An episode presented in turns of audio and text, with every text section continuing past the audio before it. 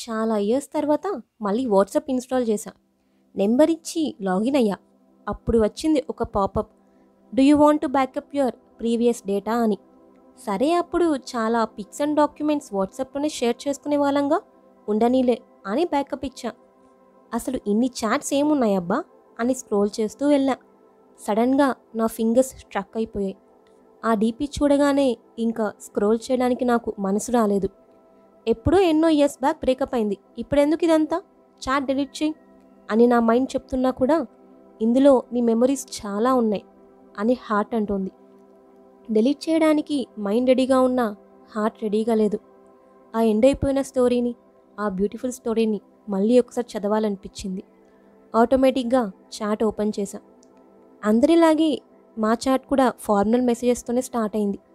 కానీ చిన్న చిన్నగా మా మధ్యలో దూరం తగ్గుతున్న కొద్దీ మా మెసేజెస్ డెలివరీ అండ్ రిప్లై టైంకి ఉన్న డిఫరెన్స్ కూడా తగ్గుతూ వచ్చింది. ఇప్పుడైతే ఎమోజీలు జిఐఎఫ్లు ఉన్నాయి కానీ అప్పట్లో ఏ ఫీలింగ్ ఎక్స్ప్రెస్ చేయాలన్నా చిన్న చిన్న ఫేస్ ఎమోజీలు తప్ప ఇంకేమీ ఉండేవి కాదు. ఆ ఎమోజీస్తో ఎక్స్ప్రెస్ చేస్తే అసలు ఫీలింగ్ ఎక్స్ప్రెస్ చేసినట్టే ఉండదు. అందుకే ఏ ఫీలింగ్ అయినా ఎమోజీతో కాకుండా మాటలతోనే ఎక్స్ప్రెస్ చేయాలని రూల్ పెట్టుకున్నాం. అలాంటి మధురమైన మాటలు చాలానే ఉన్నాయి. స్క్రోల్ చేసే కొద్దీ చాలానే కనిపించాయి. మేం ప్లాన్ చేసుకున్న డేట్స్ తీసుకున్న పిక్స్ మాట్లాడుకున్న మాటలు ఇవన్నీ చాలా అంటే చాలా కనిపించాయి. మా కాన్వర్జేషన్ మార్నింగ్ గుడ్ మార్నింగ్తో స్టార్ట్ అయ్యి నైట్ గుడ్ నైట్తో ఎండ్ అయ్యేది. ఒక్కోసారి ఆ గుడ్ నైట్ని ఇంకో గుడ్ మార్నింగ్ కూడా రీప్లేస్ చేసేది. కానీ చిన్నగా మా మధ్యలో ఏ సిచ్యువేషన్స్ అయితే రాకూడదు అనుకున్నానో ఆ సిచ్యువేషన్స్ రావడం స్టార్ట్ అయ్యాయి. నా ఎమోషనల్ మెసేజెస్ కాస్త రిప్లైలెస్ మెసేజెస్గా నా చాట్లో ఉండిపోయాయి.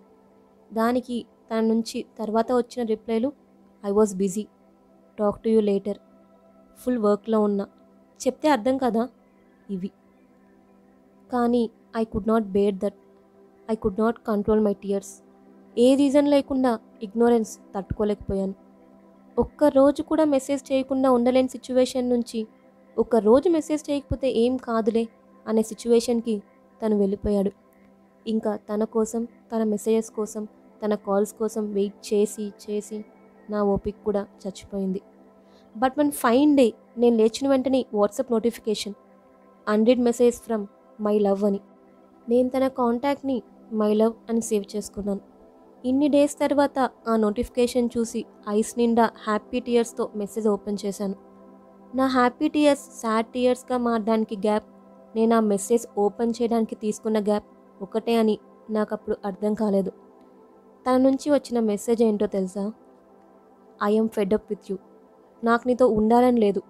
Please don't bother me if you had really loved me. Goodbye.